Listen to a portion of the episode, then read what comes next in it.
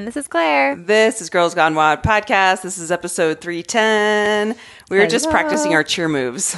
Ready? Okay. Okay. Um, fun fact I was a camp counselor at a Bible cheerleading camp What? in high school. Yep.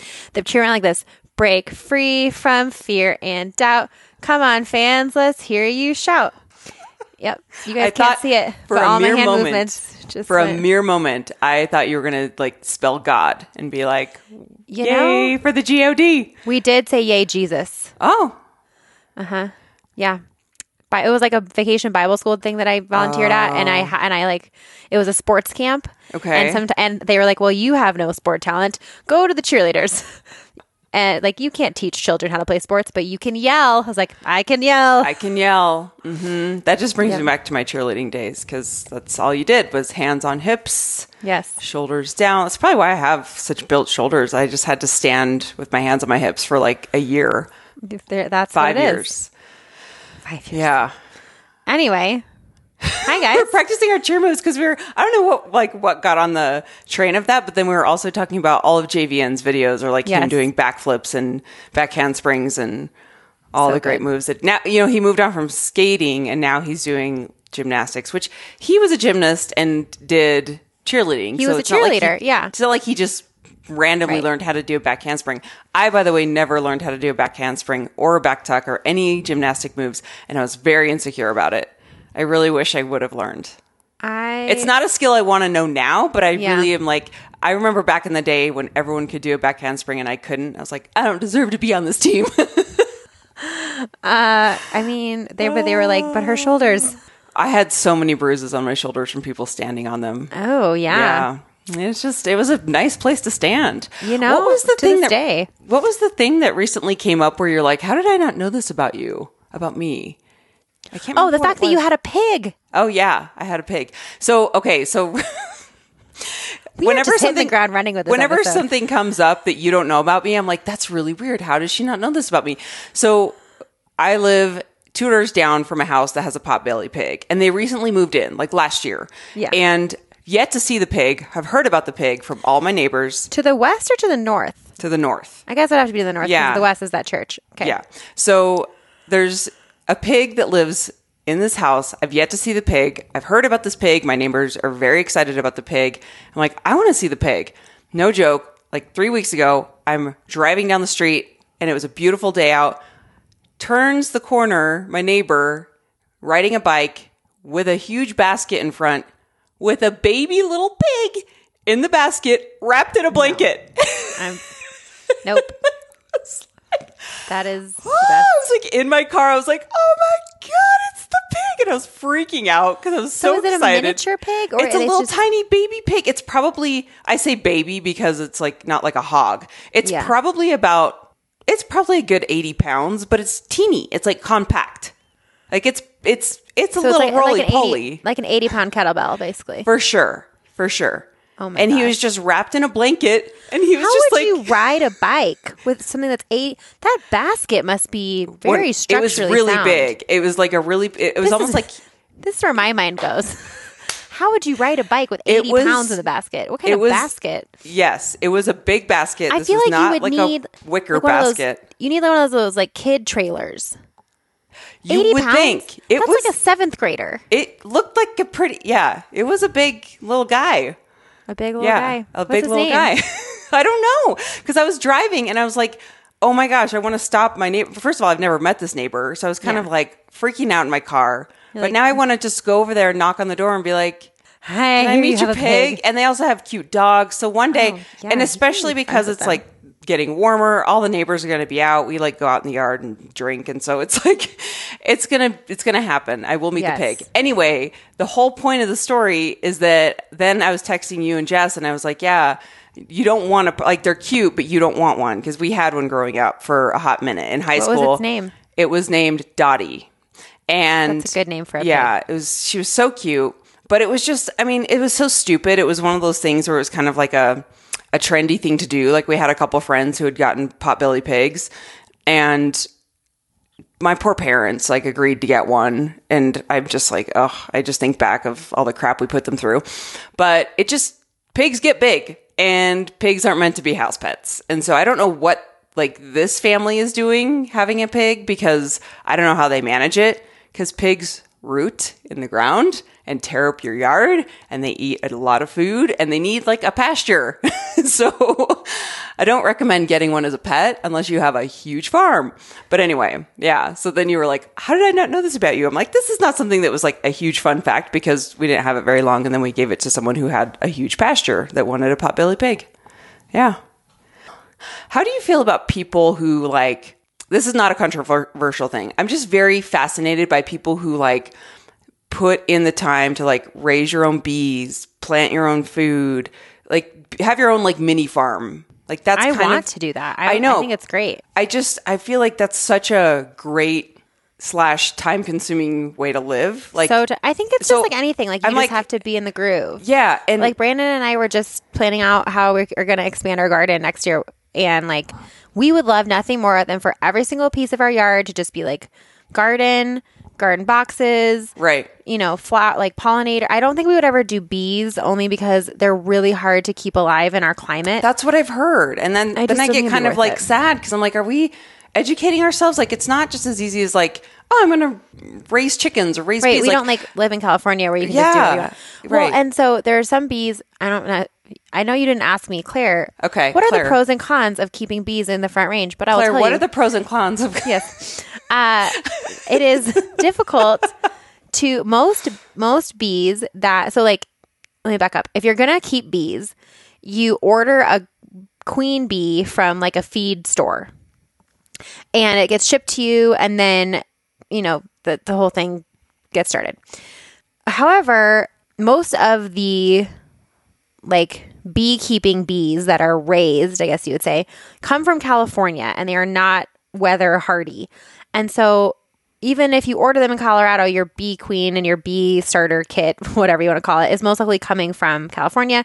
So then they die in the winter because they're not like bred to be cold tolerant. There are some bees you can get who are bred in Colorado and can live through the winter, but apparently there's a wait list. So I'm told. I was recently having a conversation about this with a friend who gave us some honey because their bees died over the winter and they Oh. finally like went out and got the honey. Yeah. But um I mean we really want chickens. I think we would have gotten chickens this year. I think we would have done a lot more this year if I hadn't had a baby a month ago to get like yeah i would love nothing more than for my entire yard to just be like this big beautiful garden with all like the food that i could eat i would love to preserve the food i love to i love pickles i love to pickle everything and Totally. can everything and freeze everything totally? i would love You know what? to They should like they should make a reality show about that, so then more people would do it. yeah Because I, mean, really think it's a great way to live, but I also think people need to educate themselves. No one can steal this idea, by the way. This is my idea. trademark stamp trademark i think because well, then more like me i think people just think it's just an easy thing to do or Yeah. i'm just going to plant it's like there's so much that goes into it and then the animal piece like you have to keep in mind like bees can't live in this climate i don't think people realize that Well, and I think that like it's definitely trial and error, but growing some stuff isn't hard. Like you Sure. can have a couple tomato plants. Like you could have with pretty minimal effort year round fresh lettuce from your garden in any climate. You just would need something that either could be moved inside and outside or something that's outside with a pretty basic level of cover. And that type of thing, you know, I was thinking about this the other day. So I actually am in like a big sort of uh, suburban homesteading, zero waste sort of kick right now. And Mm-hmm. Which is so, great.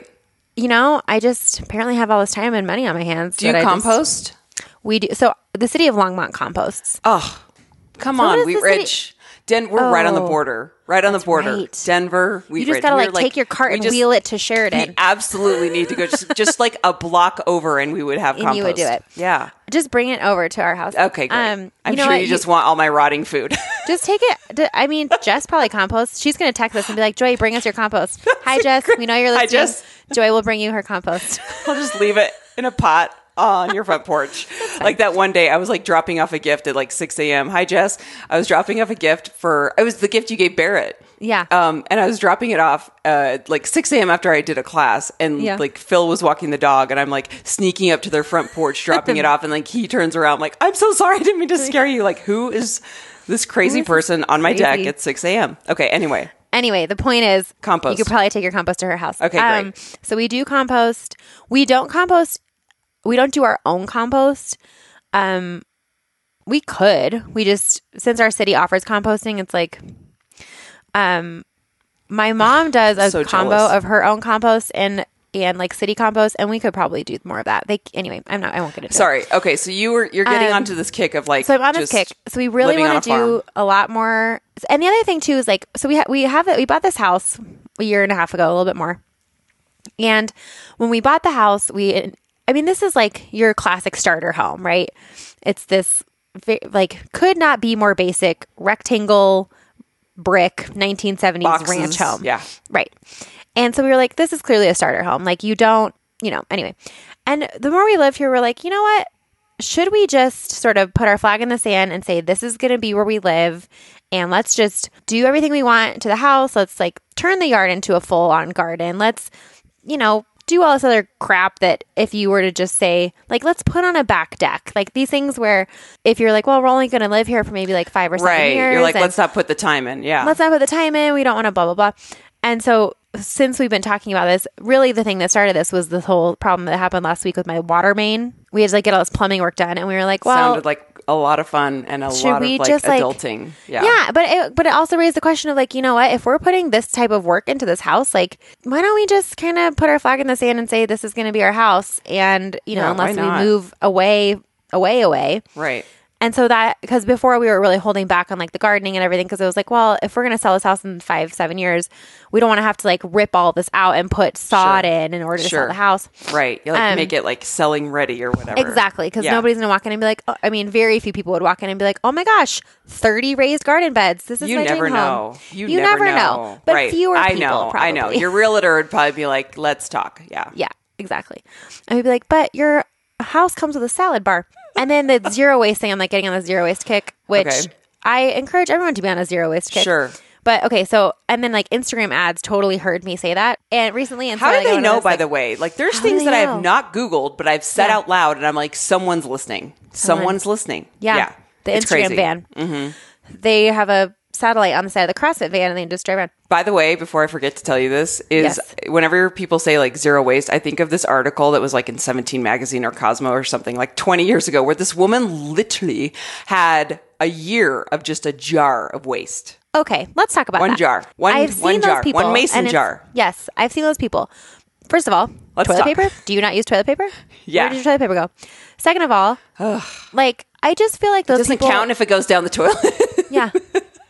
I I don't know. The concept of zero waste, like where do where do you draw the line? Is it like, well, there's nothing that's truly zero waste because even if you buy something in bulk, that thing was probably shipped in a box that had plastic packaging in it. right. Like our And- electric cars. Like you could say, Yeah. well, the batteries, how do you recycle those? Or Right. Or like waste? the every- carbon that yeah. went into building the car. Exactly. Right. And so it's kind of one of those things where it's like, you know what? Let's not get let's not split hairs here. Let's just do the best we can. Right. Let's do but the let's best we also can. not Right. take that picture with a stupid mason jar. I mean, like this is all the trash I right. made. Like it's kind of like the mm, argument with it's not. vegans, where it's like, uh, uh, Yeah. like you're really you're wearing clothes that an animal might have touched or something. you know, Right. It's like, yeah. Like, How far are we?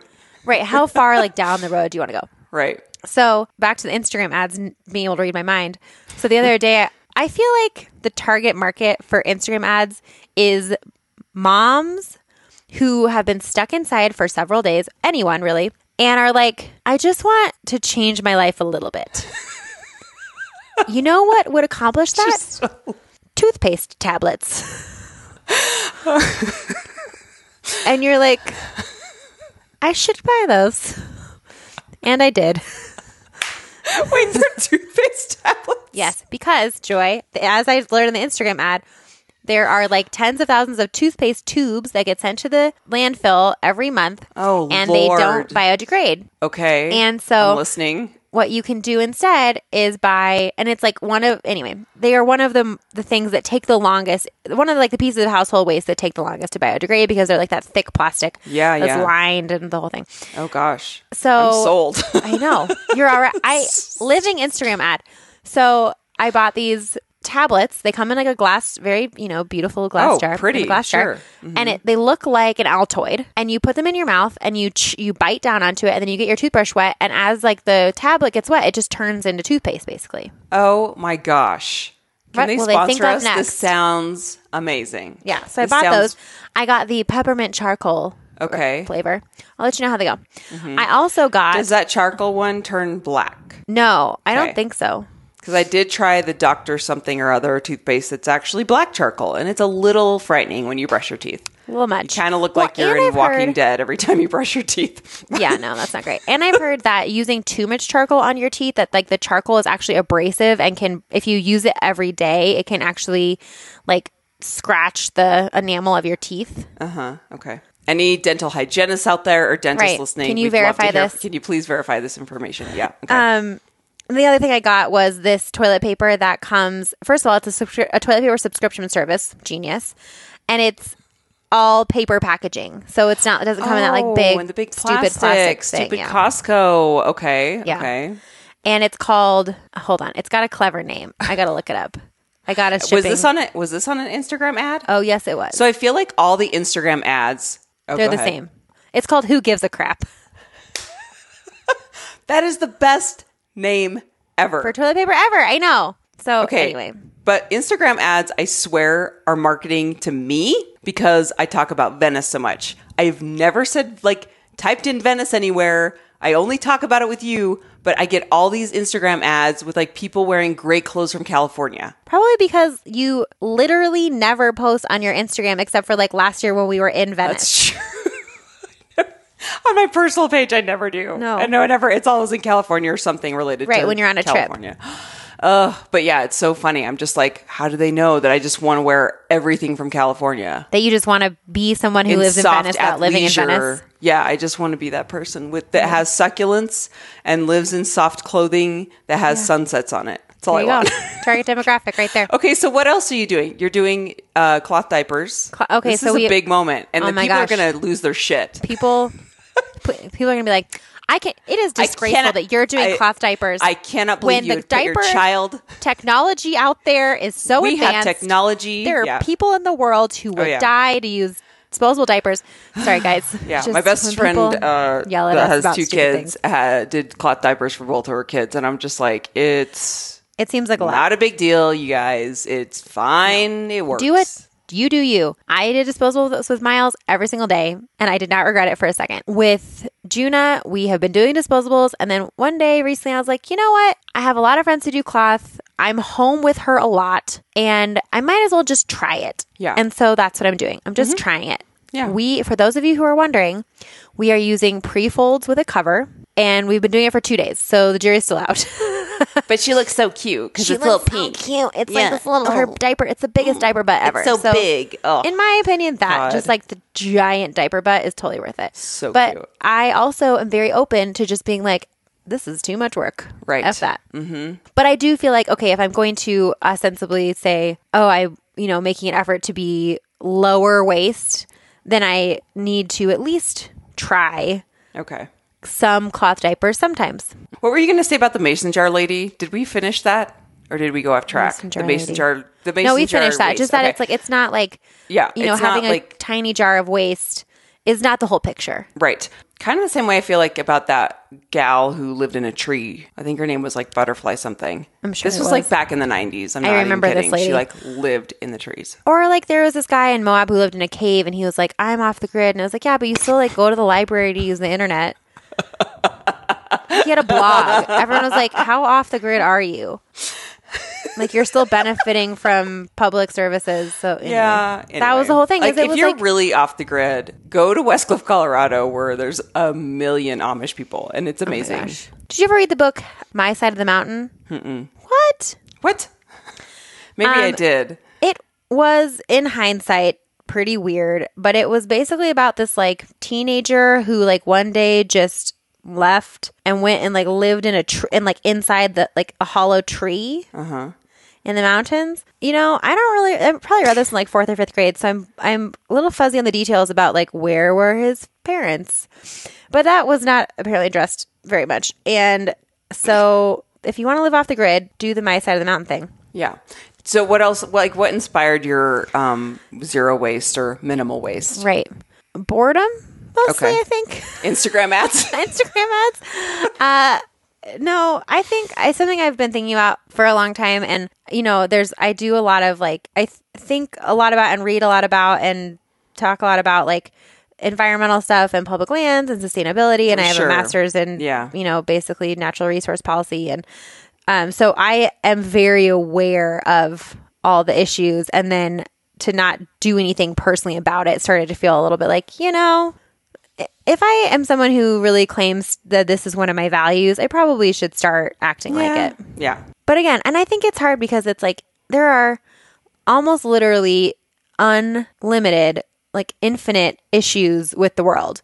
Yeah. And so you have to kind of just pick the ones that you identify with and try to f- help fix them because you can't do every single thing. Right. And I think whenever I think about issues and like where you want to put your energy into like helping the world, I always think about the environment. Cause I'm like, if we need to survive, we need to have an environment to survive in. So that's where I always go. Yeah. And I think also, like, for us, it's a little bit more literally in your backyard. Mm-hmm. You know, we live in Colorado. It's a very outdoorsy community. It's very, like, active. And hi, thank you. Brandon brought me dinner. Oh, what are you having? Uh, fajita beef with avocados and some, like, peppers and onions. Heck yeah. Yeah, I'm very excited about it. Um, he also was feeding Juna while balancing a bottle with his chin and holding. You know? I wonder if he did that just so that I would bring it up because that was an impressive thing. He's probably like, I should do this. She'll talk about it. Um, Look how you know what Scott does that all the time. Like he'll send me things, really hoping that I post it on Instagram Totally. or like stories, Totally. and I'm like, that's not on brand for us. But It's not on brand for us to brag all the time. It's so funny. Um. Anyway, so yeah, I think I think for us, it maybe it's and like a lot of the brands that we interact with and see in Denver are very environmentally focused, and you know, but there's a million like some people I think say, well, you know, what's like I'm not going to worry about the environment until like people have equal rights, or you know, like there's so Right. many huge You could, issues you out could go there. down a million Any roads rabbit hole. Yeah. And And, you so I'm- certainly don't have to pick one. But I No, think no, sometimes, no. like, if I get overwhelmed by it, I what makes the yeah. most sense for me is the world we live in. Like, Yeah. really, the land we live on. Is right the literal world well and Okay. I, anyway I, yeah so for me i just kind of i feel like whatever you're passionate about whatever you feel like you identify with it no matter literally no matter what it is it can be anything just maybe think about taking like one more little baby step in that direction Yes. Little So baby step. It's fine. okay, I have doing. one gardening question because this is not the gardening podcast, but we're going to talk about this for for just a moment. I get overwhelmed by the idea of like if I want to grow my own food that the soil sucks, therefore why would I grow my own food? like if I have shitty soil, aren't nutrients supposed to be coming from the soil into your food? uh Like so if you have crappy soil, what do you mean by crappy soil like, a what if your soil's just like doesn't have nutrients? I don't even know what I'm you- saying. Yeah, like then you add them with. It, there's this amazing thing. It's called fertilizer. It was like, invented good- like just before the Industrial Revolution. but like manure, like are we talking about that? Like, Okay. what are we talking about? Give me a lesson. Such a silly question. Yeah. Okay, I will tell you. So, back in the day, when everyone lived on farms, you had at least a few livestock animals typically, maybe even just like one cow. But typically, you at least had like a cow and a pig and maybe like a couple of chickens. And they all just sort of lived in this pen. Maybe like and they lived out in your yard. Okay. And they were kind of maybe they didn't live like exactly where all the crops were, but for the most part, everything was sort of on the same piece of land. And so the cows and the pigs would poop and the chickens would scratch, and those things naturally would. The scratching would, Fertilize na- the would soil. and the scratching Yes. of the chickens would naturally. See So- this great little ecosystem. It's like Yes. That's why I'm like I couldn't cre- re- recreate that here. Therefore, I don't want to do it at all. Um, okay, so that would basically put more or less like nitrogen back into the soil. Anyway, I won't get into the nitrogen, sure. Mm-hmm. phosphorus. There's nothing, but anyway. So then when people started to say, okay, when people moved into cities and, and humans stopped owning their own livestock on a large scale, they still wanted to grow food, but the two things kind of got separated. The livestock went over here and the plants went over there. And the plants stopped growing and they're like wtf so they just started going around and putting all the manure that the cows are making into a bag and taking it over to the fields. Okay. so that is how fertilizer as we know it Right. came to be. Nowadays synthetic fertilizer actually wasn't invented until not that long ago like humanity speaking. I have a book that talks about this and i can't remember the year but it was like probably within our parents lifetime Okay. It's amazing that you know this, by the way. It's like blowing my mind. Like i'm i read a lot so um Tell me more about the fertilizer revolution. So now you can purchase fertilizer that is synthetic and use it in your soil. And sometimes it may take a while to like get it going, but you can basically get your soil to like whatever concentration of the, you know, so there are there's You can mimic can how mimic someone anything you was want. living with a cow and a goat and a pig. You can mimic that soil. yeah. So the three main compounds in fertilizer are nitrogen, phosphorus, and potassium. Okay. and the I won't go into it into like Sure. what the night, but the balance of those three are what makes the difference between like soil that's good for vegetables versus for soil that's good for grass versus soil that's good for flowers. Sure. And so you can buy fertilizer to get your soil. So what you can Got do. Right. if you're if you're interested is go into your yard, take so- samples of your soil and send them to in our case, you send them to Colorado State University. They have a soil sample testing lab and it's like 50 bucks or less. How and they will write they'll write you back and it's the cutest thing ever. And they'll write you back and say, "Okay, here's what your soil comes out as. If you want to grow vegetables, here's what you need to add. If you want to grow flowers, here's what you need to add. If you want to grow like, you know, grass for grazing, here's what you need to add." Oh, that's so cute. no matter where you are in the country, I don't know about the world, but wherever you are in the country, there are there is something near you where you can send your soil. Ooh, send your soil, people.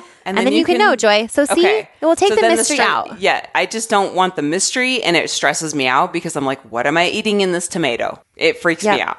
And then so It the might be a little thing- bit of my anxiety as well. yeah, the other thing that you can do to just completely take that completely out is just buy like a big garden pot Uh-huh. thing, trough, and just fill it with like store bought soil. I may do that instead. Yes, that sounds like a more manageable um, That sounds strategy for for you right now. especially because manageable, yes, and especially because space wise, we just we did redid our yard you- last year, and I you don't just even really have a yard, space. really. Right, right, Yeah. yeah. Anyway, okay, but garden- you can grow tomatoes on your little like deck. garden corner is over. Let's I, move I'm- on. I really just impressed myself with my depth of knowledge about You soil science. know a lot, and it's pretty impressive. So Turns out I have a has minor in plant ecology. if anyone has garden questions or Yeah. plant questions, Ask send them Claire. over to Girls Gone WOD. gmail.com. Or if you guys are like, oh my God, Claire, you just butchered every single thing about that. Please keep those comments to yourself. Actually, I Please don't want to know. do not send a review. Please leave a five star rating for, this podcast. For please leave a five star rating about my unearned confidence about gardening knowledge. ah, she went for it. She was brave. yeah, She put herself out there. Put myself out there, Okay. and none of you are gonna be able to grow tomatoes ever again. Anyway, Okay, so let's take a right turn from vegetables to emotions. that reminds me of you remember an Elf where they're like trying to write the children's book and they're like talking about they want to make the character a tomato and the guy's like can't be a tomato. Tomatoes are too vulnerable. And then he leaves and they find his little notebook and it's like his ideas for a peach and they're like a peach? What's more vulnerable th- what's more vulnerable than a peach? And the other one is like okay so here's the idea. It's in a, a, a little baby asparagus who's self-conscious because his pee smells weird. So so they're related is what i'm saying funny. Isn't the whole thing with asparagus pea is that everyone's pee smells, but it's just certain people can't smell it? That's what I've heard. I Oh, you mean 20 sir, you mean asparagus makes everyone's pee smell, but not Yes. everyone can smell their own asparagus? Yes, asparagus. I pee. missed like half the part of that story. yeah, you definitely landed on like the lily pad in the middle of that train of thought and did not bring us with you. Oh my god. Oh my god, it's only Monday. Whew. Okay. How are you doing? I'm not Oh. kidding, really. Like how are you doing? I'm feeling like some asparagus right now. Yeah. Um, I'm doing really well. I think I th- um, I posted something about this on my personal Instagram, and yeah. I have been sort of waiting to give an update about my postpartum mood stuff because I didn't want to like jump the gun and say like I did it, like I didn't get postpartum depression because I'm I'm still only 8 weeks in. And technically postpartum depression is any time within the first year and it can even show up later than that and it then it's, you know, anyway. But it's been the first 8 weeks have been really good. And I think the biggest difference is that now that I've been through it twice, I can recognize the di- like where the paths diverged. And so first of all, I know everyone knows this, but I just want to make it clear. There's nothing you can do to prevent postpartum depression. Mm-hmm. And so if you have had postpartum depression and you're listening to me say, "Oh, I did all these things and that's what made Right. it different." Right. and you're thinking, "Oh my gosh, if only I had done those things." It has nothing to do with it. Mm-hmm. And the what I, what I mean when I say this is like I can look back and realize that these things felt different and that's how I knew I wasn't getting depression again. Mm-hmm. So far. Not that I did these things different and that caused me to not become depressed. The biggest thing that I have like been sort of talking about with my therapist around this is like these just for, at first when my, when Juno was born, I was so freaked out about getting postpartum depression again that I overanalyzed every single thing I was thinking. Like every feeling I mm-hmm. had, I was like, "Oh my gosh, is this the feeling that's going to like send me down the spiral?" And so I just started looking for like little breadcrumbs that kind of were, was telling me like, "No, this is different. This is different. This is different." And the biggest one that I had, and I don't know if I've already talked about this, was that I realized I never talked to Miles when he was tiny. And I literally remember saying and thinking all the time, why would anyone talk to newborns? Like, they don't understand you. They can't talk mm-hmm. back. Like, mm-hmm. that's how just black and white this was for me. Sure. And, you know, and then I would talk to Juna and it was like, I couldn't keep myself from just being like, hi, mm-hmm. you know, the baby talking. Sure. And I never did that with Miles. And so that was kind of the first thing where I thought, okay, so this is, this is different already. I'm doing okay. I'm on the right track. And I've realized that with Miles, when he was born, you know, there was a lot of like trauma around what happened. And I had such this just crazy roller coaster of emotions that, you know, most people go through in the immediate postpartum period and no one tells you about. And everyone says, oh my gosh, enjoy these moments. They go by so fast. And I'm sitting there thinking, what are you talking about? This is horrible. And you also, though, think like, if I tell someone that I'm having a hard time, then that means I'm not grateful. It means I don't love my baby. It means I'm not thankful to have a healthy baby. So I just might as well, you know, I better just shut up. And one thing that I struggled with this time around was that right when Juno was born, another like acquaintance who was due the same week as me had a stillbirth. And so those first couple of weeks, I was like, just felt so guilty about everything. I was like, how much would that family love to just have been up all night? How much would that family love to have just gotten pooped on? And so, first of all, I really had to let that go of like comparing what I was going through to an unimaginably horrible situation that someone else was going through. But once I did that, I was able to kind of find those little moments of like, okay, I can I can keep going through this. I'm not going to get stuck. And what I've been trying to say is that with Miles, I went, you know, I felt those like crazy big emotions and I had no idea that that was about to happen. I was super unprepared. I am not a feely feely person and so I had never experienced anything like that before and I w- had no idea how to talk about it. And so I just shut I just flipped the switch and shut it off. Mm-hmm. And I felt that in probably about the second week this time, I felt I wanted to switch it off so bad. But I recognize that. And I think that When you was say the switch it off, what do you mean? Like just turn off my emotions. Mm-hmm. Like just, you know, like freeze and not not feel anything, not react to anything. Just shut it off. The second week after having Juna? Yeah. And most people say like that second week is typically the hardest emotionally. Mm-hmm, And I know that that's when things started to go downhill with Miles because that's when I felt like I just need to shut this down. I did. I just was like, shut it down. Mm-hmm. I don't know what to do. and I'm not trying to be all therapist but like for for people who are listening who are who may be going through something like this, like what is it what is going on with you that's not tolerable that you're just like shut it off? A couple of things. I think the first thing being I had expected for this to be this like joyful, beautiful, tender experience. Mm-hmm. And instead, I am exhausted, moody, pissed off, tired. Right. Like, I am not having this like glowy, beautiful experience. I don't think very many people have a glowy, beautiful I was just gonna say, I'm like, I don't think that's No, it's not reality. I mean, you just go through but this huge transition. because the outside feedback you're getting is, oh my gosh, oh my gosh, Congratulations. amazing." Yeah. yeah. So the I- outside feedback is like glowy, happy, Yes. amazing. You brought this amazing human into the world, Right. And then the contrast of that is like, I feel like ass. Right. I like feel shit. physically feel terrible. Right. Emotionally, I feel r- like ridiculous. I don't recognize my life. I don't recognize myself. My physical body is a shit show. I can barely walk around, you know, and all of a sudden you are just, I think like when you're pregnant, the changes are very gradual. When you give birth, you go from like the changes that literally happen within a matter of hours are ridiculous. Mm-hmm. And then to think that like you're just supposed to just slide into this like beautiful dewy field of newborn happiness right. is a joke. You know, Right. it's like so that's the first thing. Is I will never the- forget one of my closest friends after she had a baby. She like she was like, "Dude, motherhood is gnarly," and I always remember her saying that because I'm like, "That was that is the truth, sister." Like she she's like, "It is just gnarly." Yeah, it's not. Like, I just love that word because it's like it I love the so word gnarly much. as well. Yeah, it does. Yeah, It really captures it.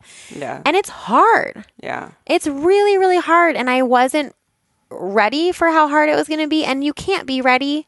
There's no way to be ready. But I wasn't, I was so not ready that I immediately thought, because this is hard, that means something is wrong. And I think that's the other, well, I'll get into this. Okay, let me back mm-hmm. up. When I say, when I say like I, you know, what was so big that I had to shut it down, the other thing was just the range of emotions that I was feeling was something that I had never ever felt before. And a lot of that is yes, your hormones are crazy, you're not getting any sleep. But just because you can point to an emotion and say, oh, I'm feeling crazy because my hormones are nuts and I'm not getting any sleep, that doesn't mean you're not feeling it. That just means you can say why you're feeling it, but that doesn't mean that doesn't make it go away. It's Right. not like you can say, oh, I burned my hand because I stuck my hand over that fire. Well, it doesn't make the burn go away. So I think that a lot of new moms do that. They sort of invalidate the feelings that they're feeling because they're like, oh, I'm just tired. It's like, well, yeah, you're tired, but that doesn't mean you're not also, you know, feeling really shitty. And you're going to be tired. Like, this is not a problem that's going to go away anytime soon. So I had just never, ever felt a range of emotions like that. And I also think, like, you know, if you want to get really therapist-y, looking back into a lot of the more intense experiences in my life, I coped with them by just avoiding what was going on. Mm-hmm. And, you know, like in my past, I would literally physically remove myself from the situation if something was, you know, like issues at home, that kind of thing. And so I just I don't think no- that's therapist I think that's, I mean, A, that's a great question that therapists will ask you of like, how did you always cope with difficult times? Because that says a lot about like how you can manage things now. But I think it's real for people who are listening too, because I think this is really important for people, people who are going through this or something similar is like, yeah, like how did you handle it in the past? And, and evaluating that is really important. Yeah. And so, I mean, the reality was like when I had dealt with difficult things in the past, I didn't, I dealt with them by not dealing with them and just sort of waiting for it to have, you know, to just kind of move, move past it. But I never mm-hmm. like really let myself go through something. I always just went past it. Mm-hmm. And I had, did not have that Going option. through stuff sucks. It's the worst. Feeling your feelings is the literal worst. I hate it. I hate feeling my feelings. Uh, I think of Alanis Morissette. Every time I think of going through stuff, I'm like, there's a song she sings, and the, the lyrics are, The only way out is through. It's a great song, but it's like, ugh, I hate that that's the truth. I hate it. I hate that that's the truth. So that was a big part of it too, was just that like I was unprepared to have to go through it. And so that then coupled with a couple of very practical things, like I didn't have at the time any friends who had young kids. And since Miles has been born, almost all of my friends have had kids. So that's been huge that I can Yeah. just like text my friends in the middle of the night. Yeah. Yeah. And you know, not that ever all my friends weren't super supportive, but they just didn't know what I was going Right. through Right. and you need that and then you know i had a therapist i had you know, people really checking in with me. And this time, like, I knew that if I just kept telling people, oh no, I'm fine, it's fine, it's fine, finally someone was going to go, no, how are you doing? Right. And that was the other thing. Like, last time, no one in my life, I never would have thought of myself as someone who would get postpartum depression. I was a very emotionally stable, very logical, very reasonable, very down to earth person who, you know, maybe I've had like anxiety issues in my life before, but never thought, you know, Right. you're going to, and I don't think anyone in my life did either. Right. And you know, I think, like I said, you there's nothing you can do to prevent postpartum depression. But I think the reason that mine got as bad as it did was because it took me so long to realize what was going on. Sure. Yeah. Um. So yeah. So I, I feel like I'm doing. Before you had Miles, sorry. Yeah. No, no. Before you had Miles, did you I don't know. Like we all know it's a thing. We all know that postpartum depression or postpartum anxieties exist, but did you ever think like, "Oh, I wonder if that could happen to me?" Or were you just like, "Meh, it's off my radar." it was off my radar. Yeah. I, I had heard about it and I had heard, you know, they give it to you in like the packet and they're like, Right. if you think you might have postpartum depression, Right. call your doctor. Right. But the other thing too is I feel like the the things that they give you to look out for for postpartum depression are so vague. Mm-hmm. And they're like, "How's your energy?" I'm like, "How the hell do you think my energy a- is?" Yeah, it's a pretty vague. It's kind of like the depression scale Right. that we give people. It's like it's it's a pretty basic screening, but it's uh, so you think that as you're answering some of those questions, you're kind of like, well, maybe, kind of, but Right. in the big picture, it's completely different. Well, Yeah. one of the questions I had to like when I went through, ended up going through that postpartum depression like therapy group. They give you what is this thing like the Edinburgh scale? Mm-hmm. Is It's that kind right? of like yeah, there's there's a couple, and then there's one called the PHQ nine. There's like a couple different Yeah. scales. Yeah, It's basically like a you know BuzzFeed quiz that Oh. gives you you know what I mean? Like, it's like definitely yeah, definitely not that, but yeah. well, you know, but it's like this little I know what you mean, survey it's, that like, you fill out, basic, and at the end, it's like if you scored a five or above, you have postpartum depression. And the questions are like, you know, on a scale from one to five or one to ten, rate how true this is for you. And one of them is like, I can do things as much as I ever could. I'm like, well, no, I have two kids. You know, or like I'm sleeping as well as I ever have. Like clearly not. My Mm. appetite is normal. No, also no. You know, these things where you're like, Yeah, does that mean I'm depressed or does it just mean that I'm like postpartum? right.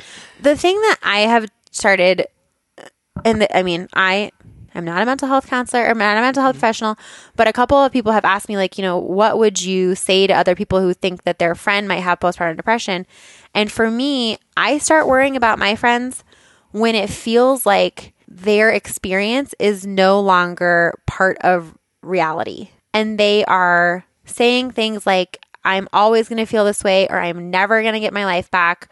You know, these Like you start to talk in extremes. yeah, Yeah, big heavy statements mm-hmm. and you mm-hmm. just you know, and you, like because we all have those moments. Sure. every single person especially new moms have these feelings of like this sucks. Mm-hmm. But if that's all you're feeling right. or you know we all have these these moments of thinking like i'm never you know like uh i'm i don't know what my life is going to look like. But if you the only thing you can think of is i'm never going to get my life back Like, Like- the end of the road, like thinking in extremes or Yeah. thinking that there's really no way out. Like Exactly. you truly feel like there's no way out. and that right and that kind of like no way out thing it was you know it's like if you start to hear a friend or one of your athletes or whoever just Mm-hmm. constantly saying things like that of like i just feel like i'm my life is never going to be the same i just feel Mm-hmm. like i you know that's when i start to worry about my friends is when those sort of sort of statements come up time and time again Mm-hmm. this time around things have been a lot better you know they've still been hard but i think the biggest thing that i've been able to learn is that things will be easy and things will be hard but easy doesn't mean good and hard doesn't mean bad Yes, and it's all just part of that's such a good. That's such a good statement.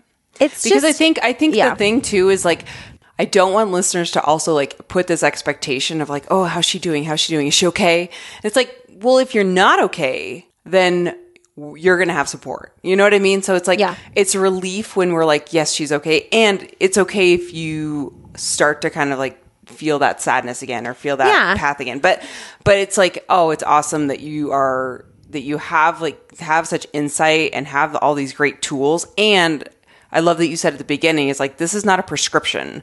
Like this is something that you you gained so much experience from having miles that now you're able to use that experience and be like, now I have a context from what I experienced last time and I have a little bit of contrast doesn't mean that your experience is going to be like, okay, now it's better because I have that experience. But I think it's great that you have all these tools because of what you went through before.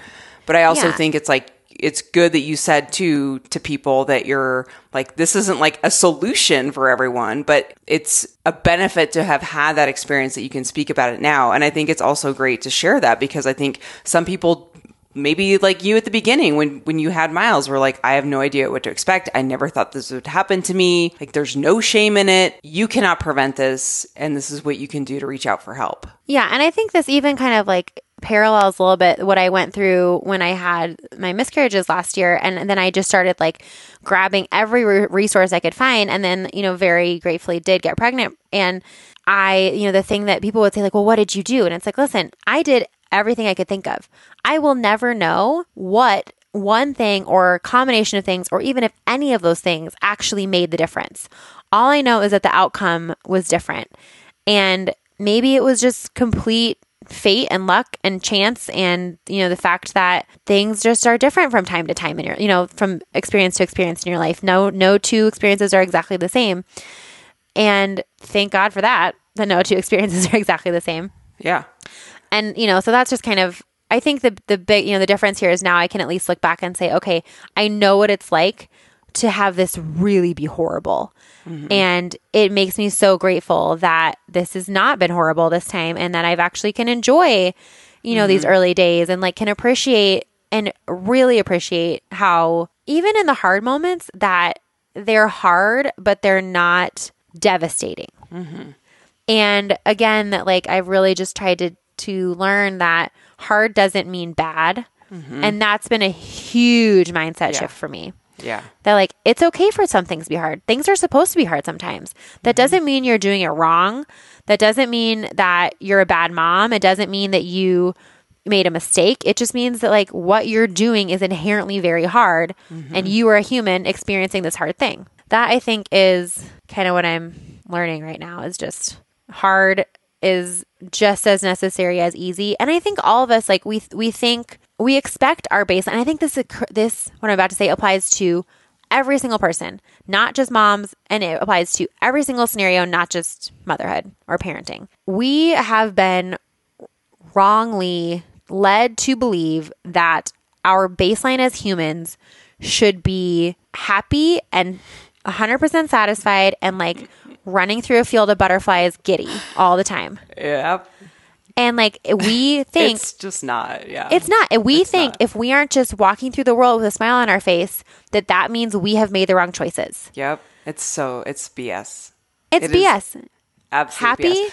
that is why Sad? that is Yeah. yeah that is why instagram perfection drives us nuts because we're like Right. that's not the baseline Well, and even like before social media, you know, everyone's Right. like, "Oh, I just want you to be happy." It's like No. if all you were was happy all the time, yeah first of all, that level of happy would start to feel normal, and then you would just constantly need, right. you know, like Brandon and I were talking about this the other day of like, think about when you first start dating someone, even just seeing their name come up on your phone, you are like gonna pass out with excitement. Mm-hmm. Right. It's a Now, when, now when Brandon calls me, I'm like, what does Brandon need?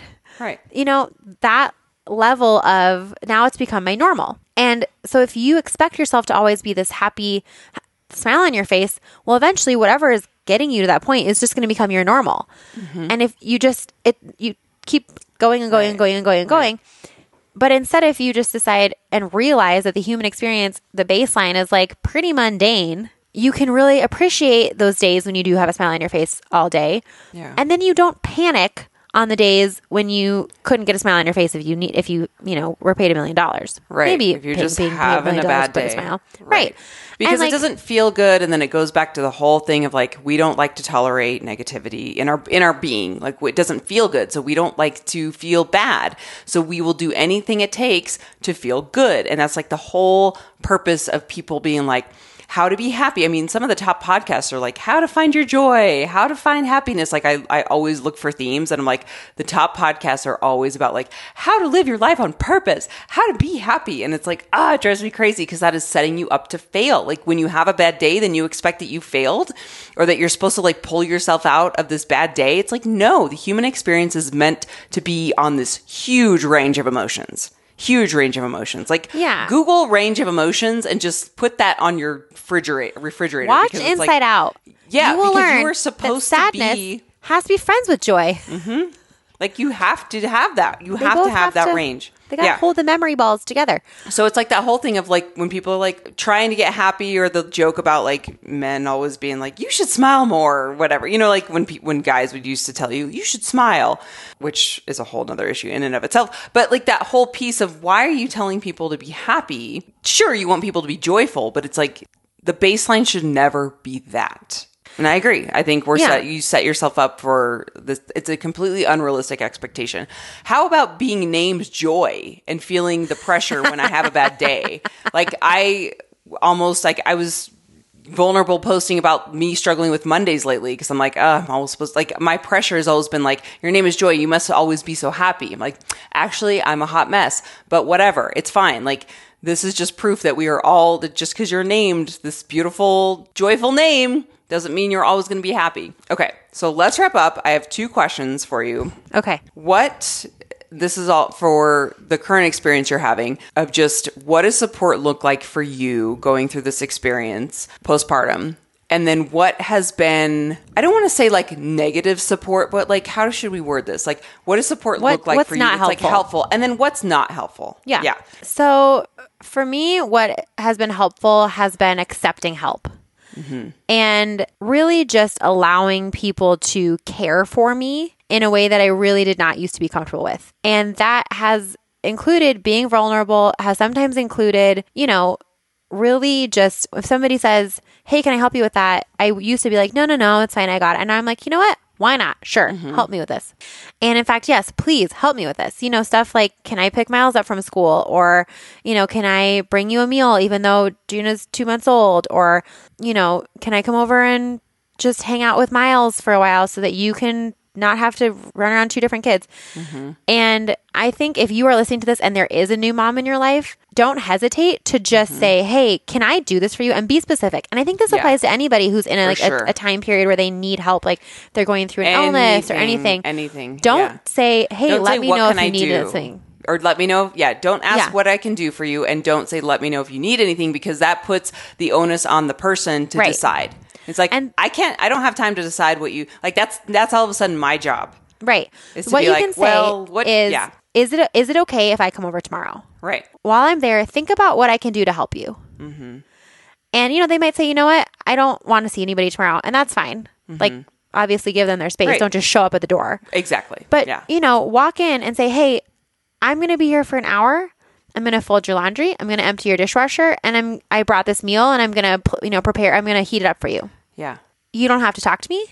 You don't have to entertain me. You don't have to host me. I am just here to empty your dishwasher, take out your trash. And if you and need a beverage, I can bring it to you. Exactly. And Yeah. we have had a postpartum doula come to our house a couple times, and that's what they do. And you pay them to do it, and it's the best.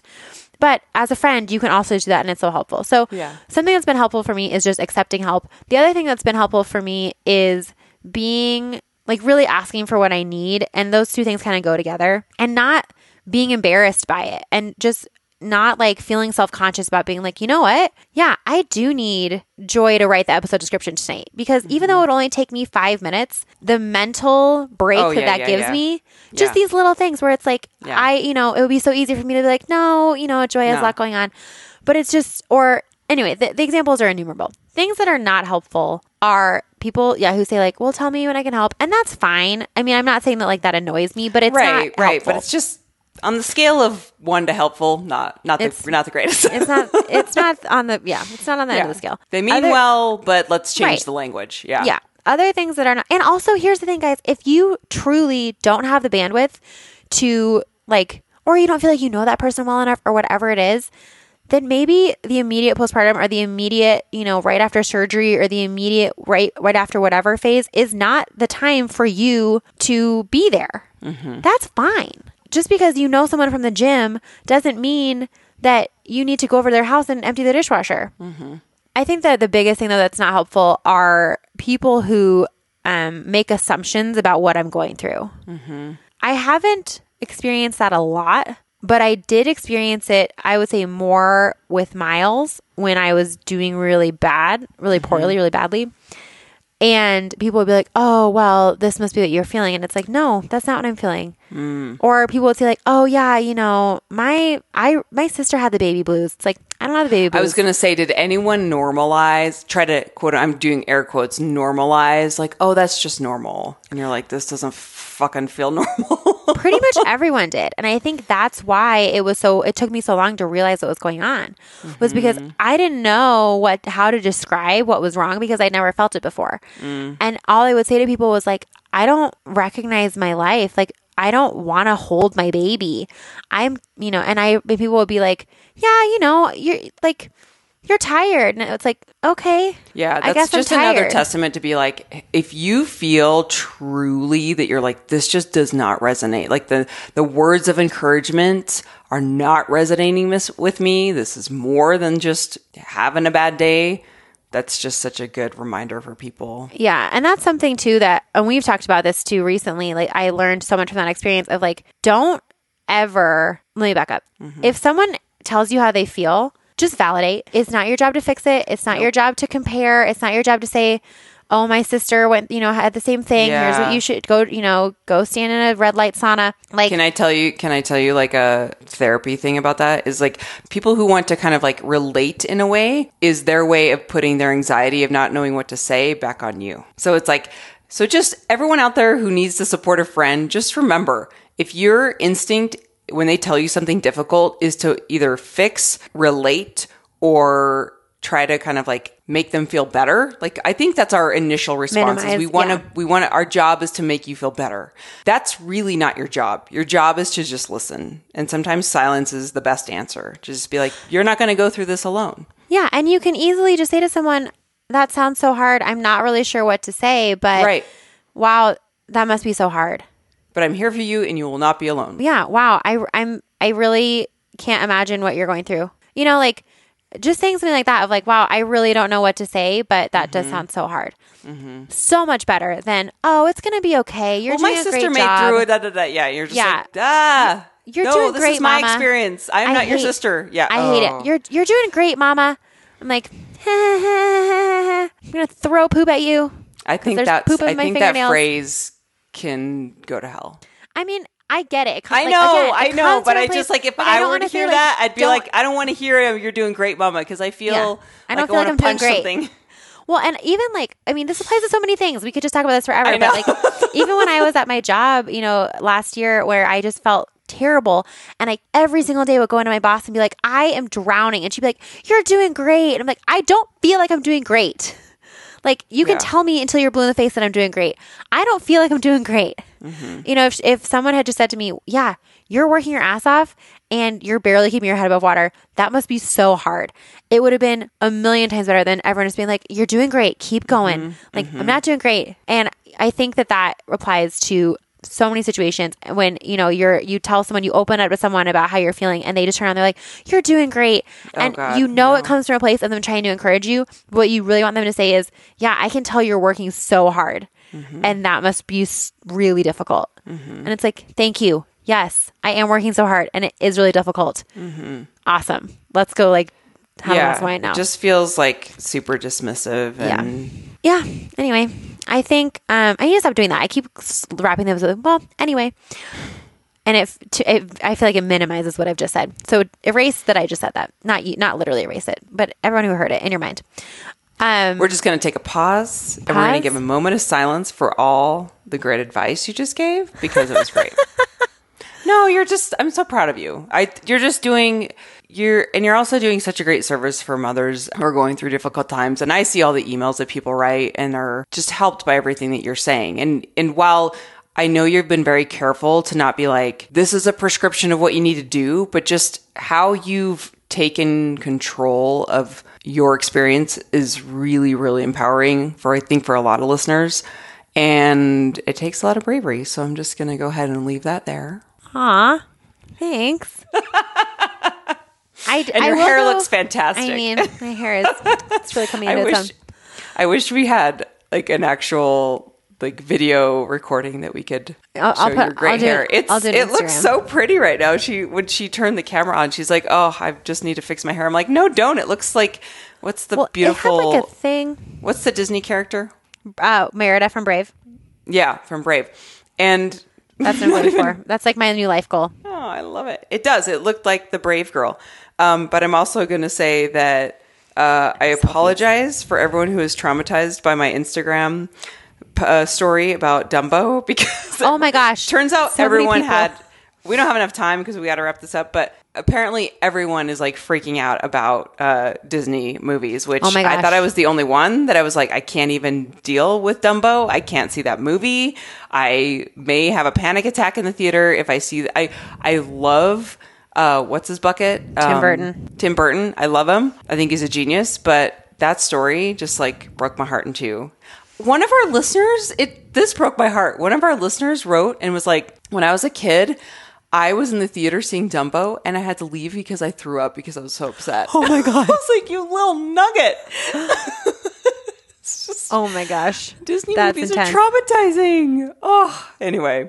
Okay, Tulum, Tulum, Tulum. Let's talk Tulum because we need you to come on this trip with us over Labor Day weekend. We're going to Tulum. You need to come by yourself because we will be your new BFFs. You do not have to bring your BFF.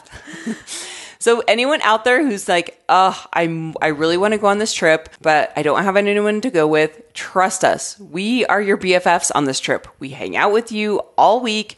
We have a great time. You develop new friendships and then we're friends for life. Like we keep in close contact with everyone who's been on this on all of our trips in the past and it's, It's so true. It's so memorable. It's life changing. I would say it's life changing. I would agree. And if you're like, I've been to Tulum, but have you been to Tulum with Joy and Claire? No, you no, have you not. have not. No, you have not.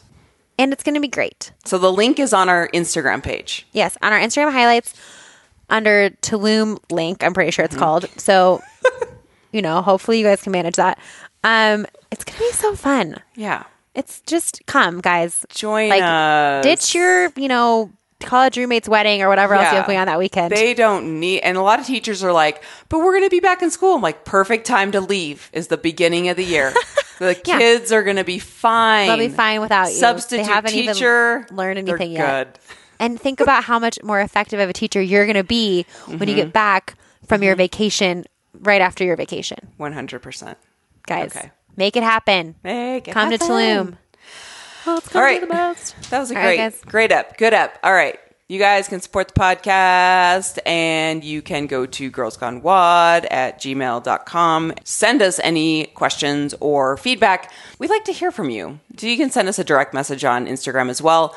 But if you want to support the podcast easily and for free, you can go to iTunes and rate us and review us. Give us five stars, give us a review, tell us what you think, share with your friends. the best way that you can support us is by sharing with your friends when you when we post something on social or you're listening to our podcast and you're really enjoying it like right now for example Uh-huh. post about it on your instagram stories post about it on your facebook stories tag us and Mm-hmm, Send it to Dave Castro. send it to dave Cat. no don't Joy, don't encourage this i do not Tag Dave Condone this message. Tag Oprah.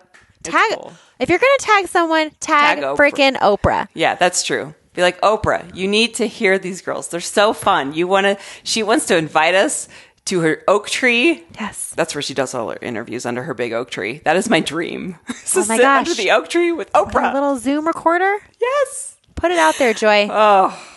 It could happen. just I'm just saying. breathing Okay. in the fresh air and the scent of her expensive products Can you imagine how good she smells?